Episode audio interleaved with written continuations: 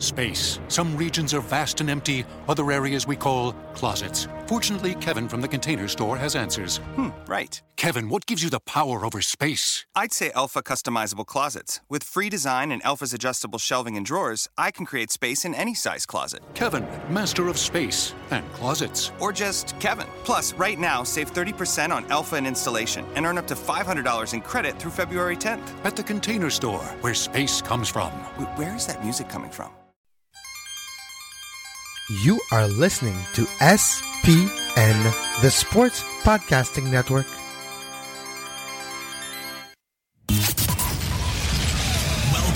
Scuderia F1, the podcast that's always up to speed with the latest Formula One news. Follow us on Twitter at Scuderia F1 Pod and subscribe to the show on iTunes and Stitcher. Now, here are your hosts, Mark Daly and Kevin Laramie. And good day, good night. Welcome to Scuderia F1, the podcast that is sometimes up to speed with Formula One. Mark, it's been a rough few weeks with the move to a new place and a brand new studio. You can now catch us live on YouTube, anywhere you get your podcast as well. Brand new studio with new audio, new sound, new equipment. And Mark, we have a brand new world champion as well. Yeah, it was uh, quite uh, the the way that uh, things wrapped up there in Mexico last weekend. Uh, of course, it's been like you say, it's been a crazy couple of weeks. You've been moving. It seems everybody I know seems to be moving at the this point in time. In November, but, why? Why? I don't know, but it's it's a reason yeah, November's not usually the time of year that you expect to, to hear people are moving, but apparently it's a thing this year. But you you did mention that uh, we have a brand new world champion in well, it's not exactly an old uh, well, it is an old face. It's not a new face, but it is Lewis Hamilton who clinched having well, it was not the way that we really expected it to, to, to play out in Mexico. There was a, a coming together between Sebastian Vettel and uh, Lewis Hamilton in turn three, and they dropped all the way back down to the bottom of the racing order. And, and Lewis didn't really claw his way back up to the top as much as uh, as Vettel did, but at the end of the day, just the the points differential just was uh, enough for for Lewis uh, to to seal it and four times world champion, an impressive accomplishment for the Briton. No, it has been an impressive season for Lewis Hamilton, especially how they turned things around after a hot start by Ferrari and a lot of points racked up really early by Ferrari. Lewis Hamilton with some reliability issues at that point with Mercedes, and uh, they finally found a way to turn things around and dominated the second and third quarter of the season really heavily and the last quarter is basically non-existent competitively. Uh, but at least you get new, like there's new narratives. Yeah, we knew Hamilton was going to win. It's been a few months now that we knew that Hamilton was going to win, but the narrative of oh Verstappen literally becoming really strong now, and with the showing he did the last few win, uh, last few races, with the win in Mexico, you know, it does give some hope that next year Red Bull might be closer to the Mercs than we think. Yeah, and I, I, think you raise a couple of good points here. I think that if uh, people that maybe have not been following the entire year take a look at the the way that uh, things are wrapping up right now, Mercedes win the constructors championship, Lewis Hamilton wins the drivers championship. They might think, well, gosh, you know, this is the reason why I'm not watching Formula One because it's status quo and it's just Mercedes blowing everybody away. But as you say, there's been several interesting storylines developing, not just from the beginning of the season, but uh, throughout the season. And uh, I guess the the one real interesting was uh, one is when uh, you had Ferrari kind of come out of really nowhere uh, to really challenge Mercedes in the first half of the season, and like you say, since the summer break and since Monza have really tailed off, it's been the the Red Bulls that have really sort of picked things up. So we, okay, sure, we know who the world champion is for this year in both the world, uh, the, uh, the the drivers' championship and the constructors' championship, but it really leaves a lot of questions on the table. What's it going to be like for for next year? How competitive will Ferrari be? Have Mercedes figured it out? Have they got that edge on everybody else again? And have Red Bull rejoined the top two or three instead of being that kind of bridge between Ferrari and Mercedes to everybody else? No, it will be fascinating, and And next year, like we're not expecting a lot of changes in the hierarchy of Formula One heading into next year. I think the Mercs, Ferrari, and Red Bull will be probably in that order, but the differences between each other will, will be smaller. The gap will be smaller. And I think the gap with what might be known as Force One, or I don't know how, what name it will have, but the team maybe formerly known to Force India next year, uh, will have maybe some competition to, to, for fourth as well with Renault, with the rise of Renault, right? And you never know what can happen. There's crazy rumors, Mark, today. It, like those rumors are not founded whatsoever. But there was even a rumor today that Porsche bought Red Bull Racing. You know, you never know what can happen in the crazy world of Formula One. And one thing we know is going to happen this year. Uh, we're we're going to Brazil, so it's kind of a, of interesting to talk about it for the second year in a row. Felipe Massa will retire. and for the second year in a row, we will have a send off in Brazil. Well, this time it's going to be for real. And it was really oh, emotional hopefully. last year when, I mean, that was just a bizarre race to begin with. I mean, it was absolute torrential rain in Sao Paulo, and they, they stopped the race. Well, I can't even remember how many times now, but it seemed every time that you, you'd bat an eye, there was a red flag for, for, for one reason or another.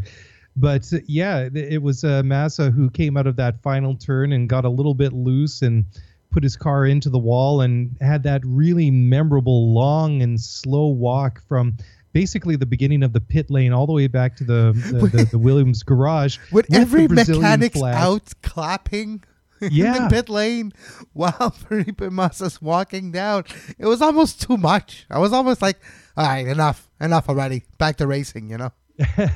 it was a, a rather interesting uh, and unique moment, and I wonder if uh, he'll get a similar treatment this year. It'd be like everybody give him a thumbs up or something. You know, Felipe, we did this last year. We love you, but you know, we, we can't do this to can't do this each and every year. But yeah, you, you overstayed your welcome. We did it last year. Come on, we can't do this again. Come on, let's go. Good job, but uh, move on. Go home already. Yeah, well, it really uh, begs the question to who will get that second seat for for Williams next year. Is, is, it going to be Lance Stroll and somebody else? Is it going to be two completely new drivers? So uh, it, will be I, really something to watch over the next uh, couple of months, or perhaps they'll have uh, an answer sooner rather than later. Maybe Lance Stroll, Robert Kubica. Maybe be, maybe that seems likely at the moment. Well, I mean, the the Kubica rumor has really sort of been out there for for a long time, and I mean, he's certainly answered a lot of questions as to whether or not he's uh, strong enough and fit enough to drive a Formula One car. And I mean, he's done a number of tests over this past year. I mean, he was a, a very good driver in Formula One in in the time when he raced there. Not not really all that long ago, if you think about it, but. Uh, considering the quantum leap that Formula One technology goes through almost on a yearly basis, the amount of time that he's been out of the sport is, you know, obviously very substantial. But if he's competitive, as uh, his lap time seemed to suggest, and all the positive feedback that you've got from teams like Williams and Renault also seem to suggest that uh, perhaps Robert Kubica back to Formula One with uh, Williams is not perhaps the biggest stretch of the imagination. No, I wouldn't be surprised if it happens, or a Paul di Resta maybe, who impressed a lot of people this year when he was asked to take over Felipe Massa's car when Felipe was ill. And he was able to perform decently in a car not suited for him whatsoever and being away from a Formula One car for a few years. So that was impressive. And speaking of impressive, I've been impressed by Brendan Hartley the last few races for Toro Rosso. And uh, what's going to be interesting is him maybe next year with Toro Rosso uh, with a brand new lineup of maybe Pierre Gasly and Brendan Hartley for the entire season. Well, that could be possible. So, uh, you know, a lot of driver change in the silly season, which has already begun, to be quite honest, for a few weeks now. Well, it's a little bit unprecedented if you think about it. I mean, first of all, you had the whole Honda McLaren saga that sort of ended up uh, being well, well, the way that it sort of played out eventually. This big drama was the Honda engines are now going to be supplied to, to Toro Rosso, and uh, McLaren get the Works Renault engines in return, and they also get uh, Carlos Sainz on a, on a on a loan deal basically, and they they boot out uh, poor old Jolyon Palmer, who's kind of been had his uh, Formula One career on life support basically for the the better part of a year and a half. For, for, He says for its he's entirety, really hung in there. like ever since it started, his career has been on life support. Poor Jolyon. Yeah, yeah, exactly right.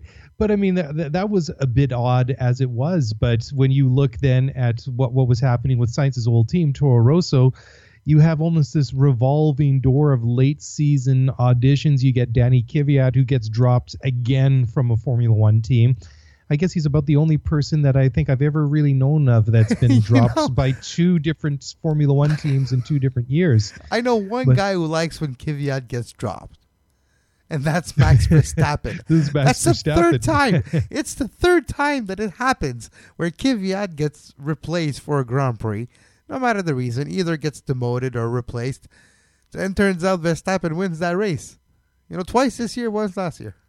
Yeah, and uh, I, I would think that if there was ever any doubt, that uh, definitely Max Verstappen will never receive a Christmas card or a birthday present from from the torpedo, because I mean his uh, career in Formula One uh, obviously seems to be completely over now, which seemed to happen rather rapidly. Because if you think back as recently as the British Grand Prix in the middle of the summer, there was uh, suggestions then that uh, the Toro Rosso were looking to uh, either extend his current deal or work out a new one for him for for uh, for 2018. And uh, at this point, at the beginning of November, only a, a couple of months further down the road, it looks as though he is completely done in, in, Formula One. But as you say, the the guys that have come in, uh, Pierre Gasly and and Brendan Hartley, have both impressed in the, the, the races that they've uh, put in for Toro Rosso. But that was a, rather odd in in Mexico the way that it kind of uh, played out with the. Uh, the uh, qualifying with the, the cars blowing up and Gasly not even getting into the car and then sort of sitting there on the pit wall watching the television only to pull on his overalls to run back into the garage to look like maybe he was going to get out there and drive but then actually didn't so that was a bit strange but yeah the the, the pair of them have uh, been uh, quite interesting to watch and it's uh, it seems that there is little room for patience in Formula One now, just uh, not only with those teams, but uh, perhaps all the way around now. I mean, winning and, and scoring points is just such a huge, uh, and obviously, I mean, this is a, a huge understatement uh, that I'm about to make, but I mean, it's huge business. And I mean, the difference that a single point can make is literally for, for some of these teams that are on the, the cusp, the bubble, the margins of Formula One can really make the difference of, of getting that um, that lucrative money that you can get from scoring points in the constructors championship and uh, not being in in business i mean we look at uh, at sauber was it sauber last year or manor racing no it was sauber wasn't it that sort of just Sauber missed out on almo- the points Yeah. Uh, uh, was it? I, I I forgot. It's too late. I forgot. yeah well they just uh, kind of missed out on uh, on a single point and it it really makes a, a huge difference and I mean, uh, it, it's it doesn't sound like a lot, but you know, millions and millions of dollars here or there. Oh, yeah. I remember which, which sounds like a yeah. I remember British like American lot. Racing in their first year, what 2001 or something, 2003. Anyways, Yeah. first year of BAR. I remember how they they didn't get that one point, and basically, if you have one constructor championships point, you get like your traveling expense or something like reimbursed or something. It's like hundreds of millions of dollars, or cl- back then it was that much. Now it's like it's twenty or something, but still, that one point makes it a whole lot of difference. Oh yeah, it's, it's huge, and uh, those costs, just transporting the cars and getting around the globe from track to track is uh, is is an, a massive expense. I mean, we all think that um, it, it's huge costs that just go into developing the cars, and of course that is, but there's also the, the the fact that they need to go from the factories to literally all four corners of the earth and they can literally traverse back and forth which I, I always think is just kind of weird here on a just to go on a bit of a tangent when you have these sort of different theaters that they go to throughout the year they'll have like sort of an american portion and then an asian portion a european portion but you have the canadian grand prix kind of sandwiched in there between the Monaco and and Spain, and it's it's just kind of funny how they kind of traverse back and forth, and somehow Montreal fits into the European portion of the schedule. That's the the way that they hop around Well, that's there. because That's- Montreal is a very European city, right? That's they- true. That's, why That's they want to put it in there. that that is correct. So Let's just talk about Lewis Hamilton for a second. Because uh, Lewis Hamilton himself labels 2017 as his hardest title in his F1 career, his fourth. Is it true? Is it a recency bias? Do we forget that the dog days of McLaren, it wasn't necessarily easy for him when he got those championship. And the one with Mercedes, yes, it was a little easier and a big domination by the Silver Arrow. Uh, but let's not forget, when he first started to come on the scene in 2007, it was not necessarily that easy. In 2008, his first championship uh, wasn't a given as well. Is he right by saying 2017 is the hardest of his F1 career? Well, I think he definitely makes a very good point. If you look at uh, the the difference that uh, th- this st- season started, I mean, obviously over the past uh, couple of months, Mercedes has been much more dominant uh, than uh, than Ferrari. I mean, Ferrari largely defeated themselves. I mean, it's a combination of lack of reliability. They had problems with some of the errors that their drivers made, and they just uh, lacked the pace at, at, at certain points. But if you go back, I think uh, as far as uh, Australia, I think that Ferrari really surprised a lot of people, and just coming right out of the gate with all this speed, and we're able to to really, you know, I, I think beat Mercedes at their own game, and of course uh, Sebastian Vettel winning that first uh, first race was completely unexpected. And then it basically went back and forth. You had Vettel winning one race, then Hamilton, and then Vettel again, then Bottas one in one in between there and it really went like that basically up until the summer break. And then it's really turned around for Ferrari after that. They came back uh, at Spa. And obviously they just weren't quite good enough to match up uh, with uh, Ferrari. And then it just got worse from there. And Mercedes uh, all credit to them. I mean they clearly were just a little bit behind Ferrari at the beginning of the season. And for them, I, I think that Monaco was just a real rude awakening because you had Ferrari that's that that won that one, and well, I mean there was that controversy of uh, team orders and and with uh, uh, with uh, Raikkonen and Vettel and all that, but still it was it was they were just not really anywhere in contention for that one but they went away from that that race and they worked hard over the next couple of weeks and they came back to, to Canada and they were much stronger. And They I, I think right then when we saw in Canada Lewis tying Ayrton Senna's uh, career best pole positions, then winning the race, setting track records. The I think the gauntlet had really been thrown down. So I, I know that we really focus on the latter half of the season, specifically after uh, the uh, the the Italian Grand Prix that is, you know, where Ferrari's problems started. But I think the indications were as there as far back as Canada, even though that uh, that Sebastian Vettel did manage to win the Hungarian Grand Prix, but of course he managed to do the the, the wise thing or got the, the the good fortune of being in front of everybody else and dodgy steering notwithstanding, that's just what he needed to stay in front. And since then, I mean, he hasn't been on the top step of the podium. And where Ferrari was kind of going back and forth with uh, Mercedes, it's been Mercedes and, and Red Bull, and speci- specifically Lewis Hamilton, Max Verstappen, that have won all the races since the summer break. Mostly Lewis, but uh, yeah. Max has won a couple there as well. Yeah, well, uh, to be to be quite fair, I'm actually surprised by the amount of wins Max Verstappen got in 2017. Uh, if you look at all the bad luck that he had all season long he was actually able to get a lot of points in the last few months to uh, make a decent season and be quite a challenge for his teammate, at least, in the battle for points for both Rebels. But I just want to touch on one thing, Mark. We made it almost 20 minutes into the show without talking about the big bombshell that came out last week with the big threat by Sergio Marchionne that maybe if the plans stay the same for the 2021 engine plans, maybe Ferrari will quit Formula One altogether. Well, that that's interesting, and uh, of course, uh, well, I mean, Marchionne has uh, mentioned that, and then um, Bernie Ecclestone, former F1 Supremo, has kind of underlined that and uh, and echoed that uh, sentiment, which kind of really seems like a typical Ferrari move. You know, uh, you know, Formula One, of course, is just about as much as politics as uh, as it is what happens on and off the track in the in regards to the the development of the cars and the racing and all that as well. But it the reading between the lines, it, it just seems to me that although I, I, like the, the the suggestions and some of the pro- proposals that they have, which is a uh, the the 1.6 V6 uh, turbo lead or sorry the 1.6 liter V6 turbo hybrid higher revving engine, so 300 or sorry, not 300, 3000 RPMs higher revs, to improve the speed range and improve the sound, which is everybody's complained about since these uh, new hybrid turbos were introduced in 2014.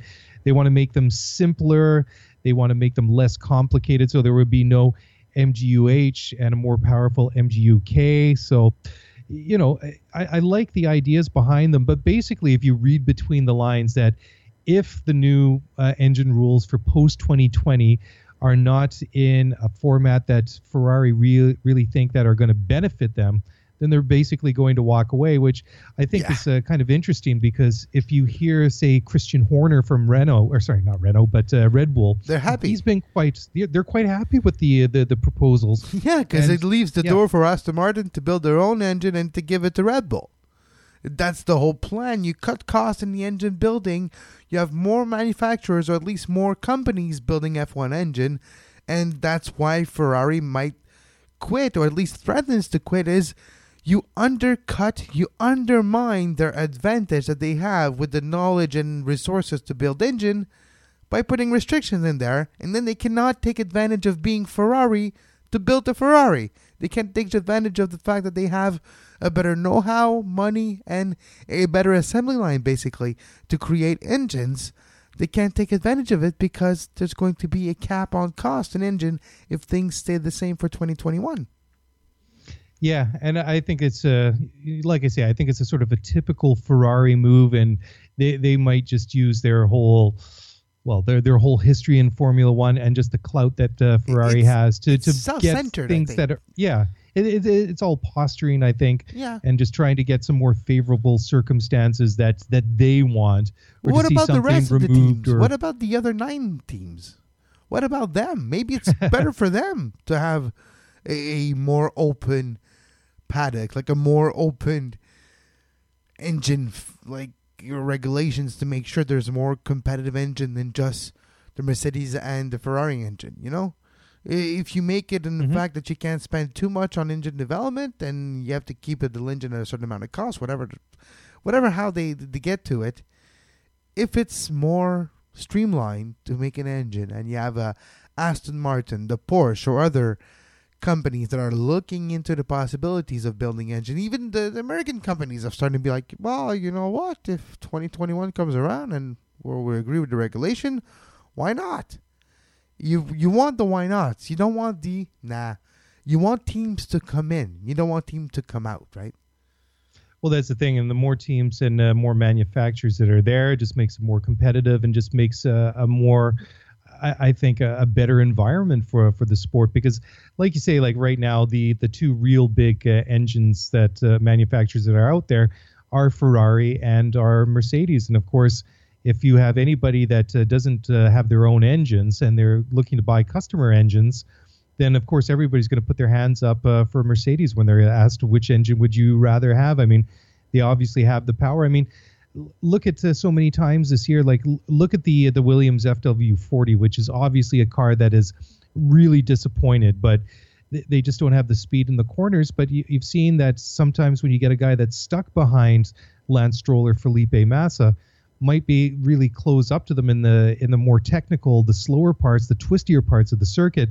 But once you get back onto the longer, faster stretches, those Mercedes engines just give the, uh, the the extra legs to the Williams cars, and they're able to pull out those gaps, and that's why you see cars getting stuck behind guys like that for a, long period of time. But you know, it, it would be, I, I think, a more competitive environment. I think largely the new regulations this year that we've seen have worked. I mean, you look at the the number of drivers that have won races this year. I mean, you you have I think a lot more than in previous years. Of course, it's not really spread beyond the, the, the three usual sp- suspects that you could say. But I, I, think that at the beginning of the year, I don't think, uh, like I was saying earlier, I don't think anybody expected Vettel to go out and win in Australia. And then we kind of went back between him and him, uh, himself and uh, Lewis Hamilton. Then you had Bottas in there. Ricciardo surprisingly wins one in Azerbaijan. And then you have Max Verstappen throwing his hat into the ring there as well. I mean, it would have been nice to see Kimi Raikkonen be able to really challenge more for race wins.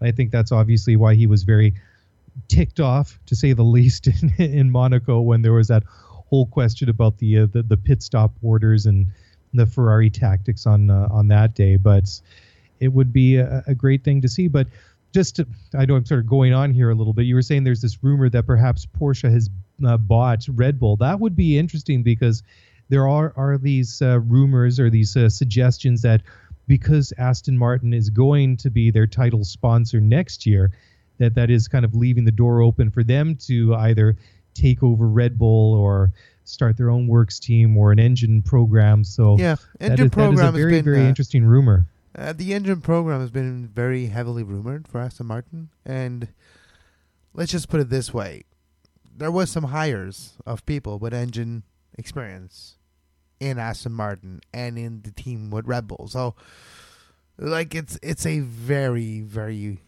not well kept secret that Aston Martin might be the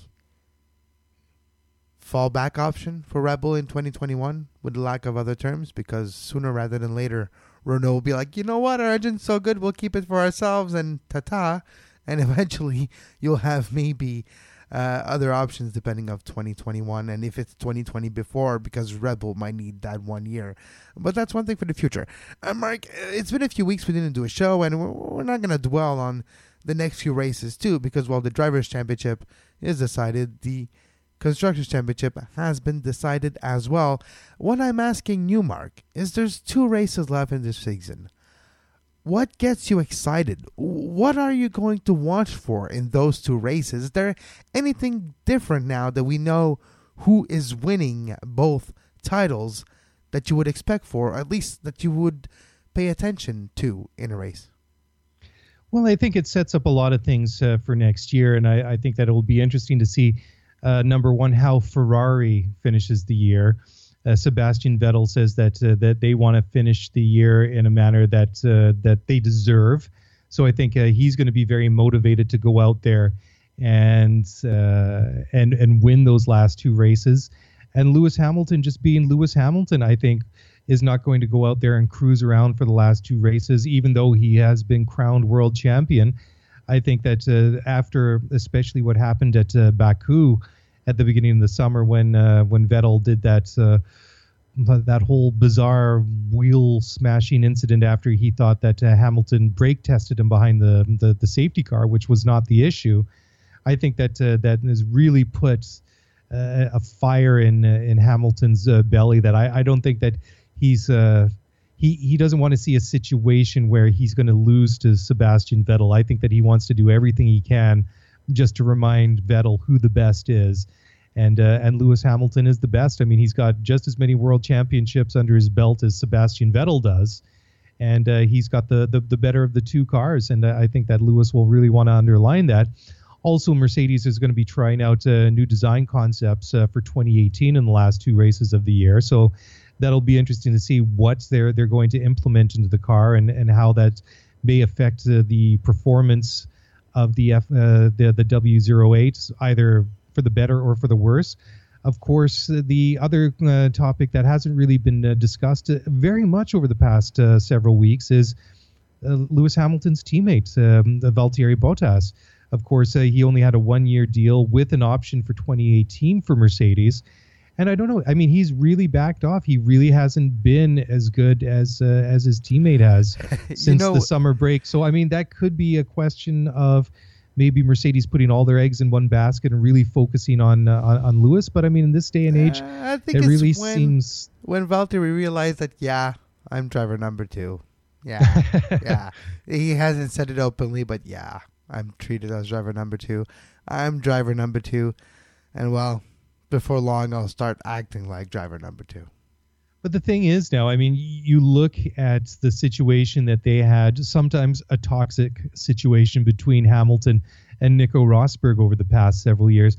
But the thing was, I mean, Nico did win quite a lot of races when he was a, a Mercedes driver, and of course, he won a world championship, not as many as a, as his uh, former teammate Lewis Hamilton, but if you look at what uh, what what Valtteri Bottas has done, has he done enough to deserve that seat again in 2018?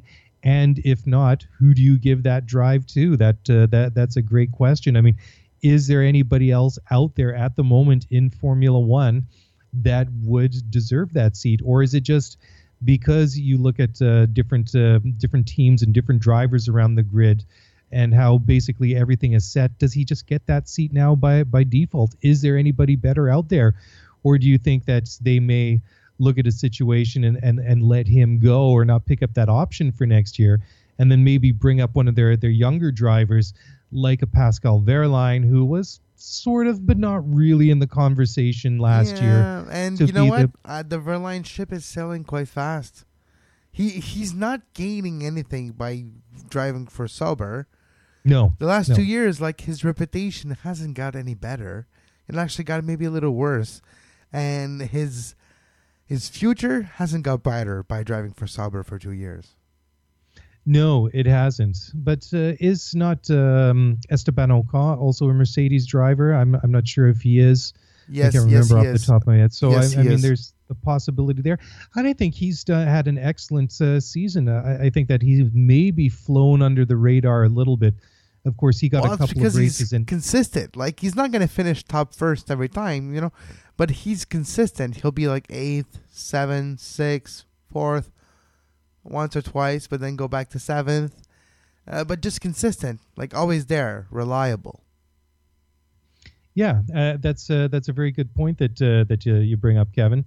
So I, I mean that is uh, another situation, and of course, I, I guess uh, you could the the final thought that I have just to sort of round out this discussion in the last two races is this: Are we going to see more of the, the the status quo that we've seen over the past couple of months?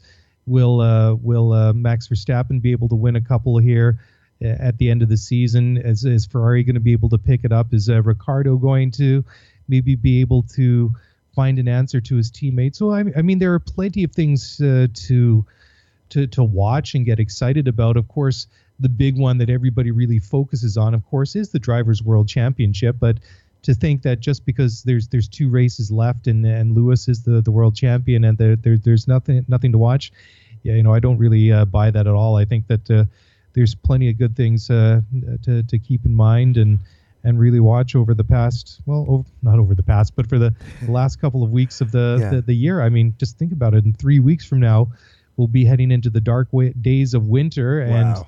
even winter testing is uh, still a long ways off. So it's been uh, it, it's a long season when you look at it. But it I goes mean, quickly. It's a long goes season that goes by quickly. You know, to to finish the show, Mark, I, I want to talk about one thing. You mentioned it earlier on. We have two four times world champion in Formula One right now, as we speak, active drivers. Sebastian Vettel and Lewis Hamilton. And this is the rivalry of the last few years, and it seems it's going to be the rivalry of the next few years as well. One thing that differentiates both is at least Lewis Hamilton was able to win with two different teams. Meaning that he had to adjust, meaning he had to learn to win with different people, surrounded by different people. Yeah, some of them were the same, some of the engine people, and uh, working with McLaren Mercedes back then, were working with him with Mercedes. But Sebastian Vettel won with Red Bull, never won with Ferrari yet. yeah, uh, it's it's one of those things, right? Uh, I, I don't know. It's uh, I think for me, like Sebastian Vettel, I, I, think that really let an opportunity slip. I, I think that's what we saw earlier this year at the Azerbaijan Grand Prix when he had that uh, that lapse in, in in judgment. It was just really signaled, I think, uh, just what was going on in his head and. Uh, I mean, he had a great package. He had a great team around him when he was at uh, Red Bull. I mean, you would think that being at Ferrari and having all the resources and all the money that they have to to put a winning car together, it just seems kind of strange that uh, that he's been here, been there for a couple of years now, and uh, this is the closest that he's got to a, a world championship. So whether or not he'll be able to to get one while he's there, I mean, obviously he thinks that um, that they're the team to be with. I mean. I don't. I don't think that uh, he really had another choice to go anywhere else after after this year. Had he uh, not got a new deal done with uh, with uh, Ferrari, so that's a that's a great point and an interesting one. I think that uh, obviously Red Bull was a very successful time in in Vettel's career, and uh, the the Ferrari one Yeah. still remains to be seen what happens. So Was it all That- Vettel? Was it all the car? It's it's tough to say, and it's a question that will is. be. And you know that rivalry, and we'll probably dissect that rivalry in the next few decades, next few years. You know for sure, it's Mhm. one of the great ones for sure. Uh, but I think it's it's interesting at least pointing out that yes, Lewis has a lot of detractors because he doesn't necessarily do things the way our uncles would imagine a F1 driver should do things, and sometimes go out more than we would go out. Or but we're not him, and well, it works for him. Who are we to Yeah. judge him if it works for him?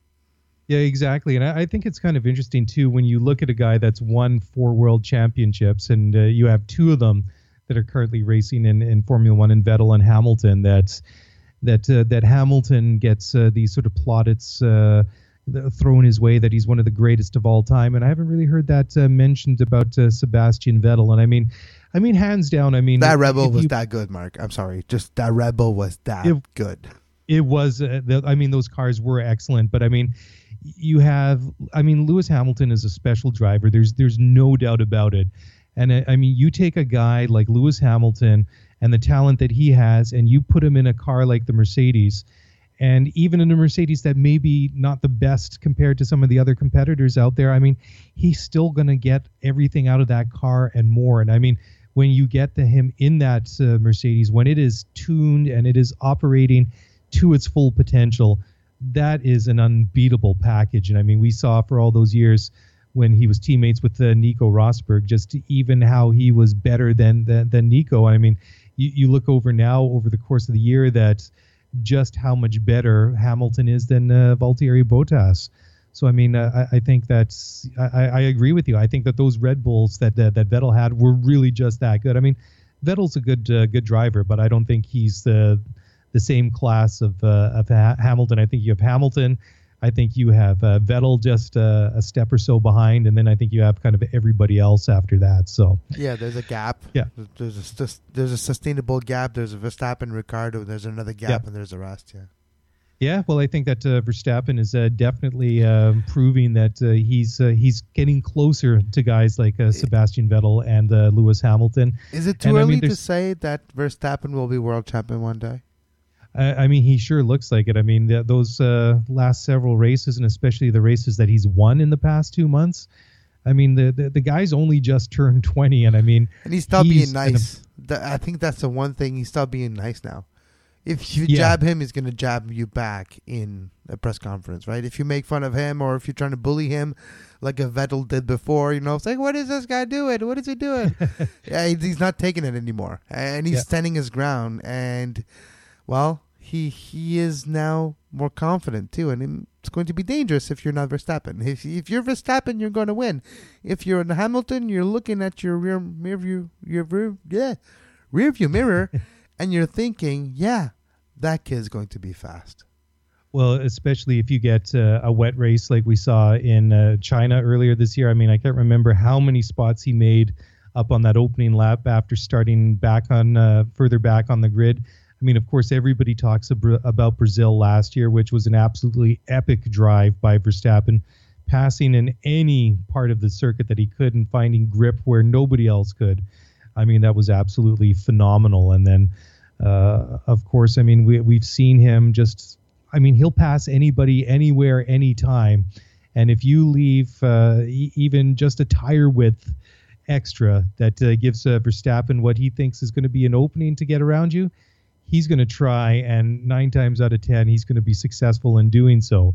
Or he'll drive into the side of you and rupture your radiator like he did to his teammate in uh, in Hungary. But I mean, honestly, you don't see that all the time from uh, from Verstappen. I mean, I know he kind of uh, pushed uh, Nico Rosberg wide at uh, turn one in Mexico last year, and of course, he had that run in with Ricciardo at Hungary this year. But I mean, he's an aggressive driver, and uh, I mean, if he gets a look, he's going to go for it. And I think that's why uh, people love him. I, I mean, that's what makes him an, uh, an exciting driver. And I mean, he's got the pace.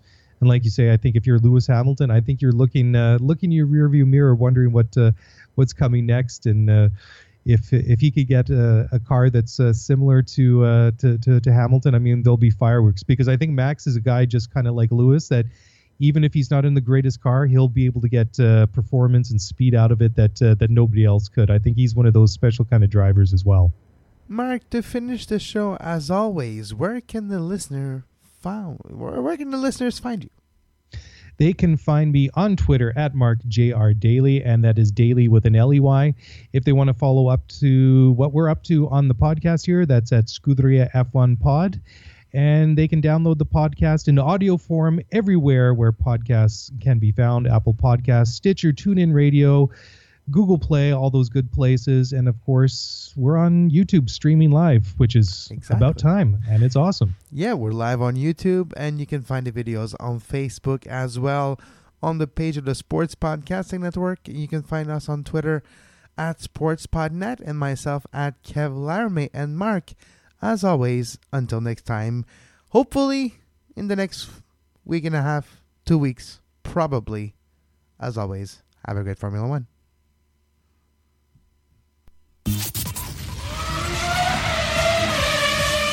Thanks for listening to the Scuderia F1 podcast. If you want to get the show notes for this episode, then head over to ScuderiaF1pod.com. Want to get in touch with us? Then email us at ScuderiaF1pod at gmail.com.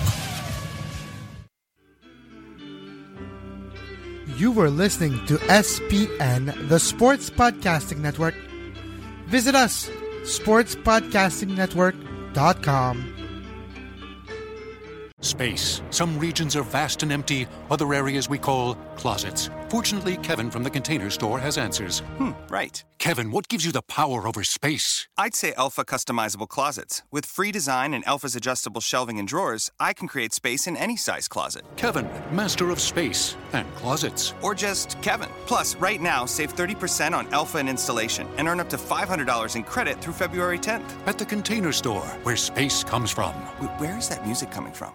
Space. Some regions are vast and empty, other areas we call closets. Fortunately, Kevin from the container store has answers. Hmm, right. Kevin, what gives you the power over space? I'd say Elfa customizable closets. With free design and Elfa's adjustable shelving and drawers, I can create space in any size closet. Kevin, master of space and closets. Or just Kevin. Plus, right now, save 30% on Elfa and installation and earn up to $500 in credit through February 10th. At the container store, where space comes from. Wh- Where is that music coming from?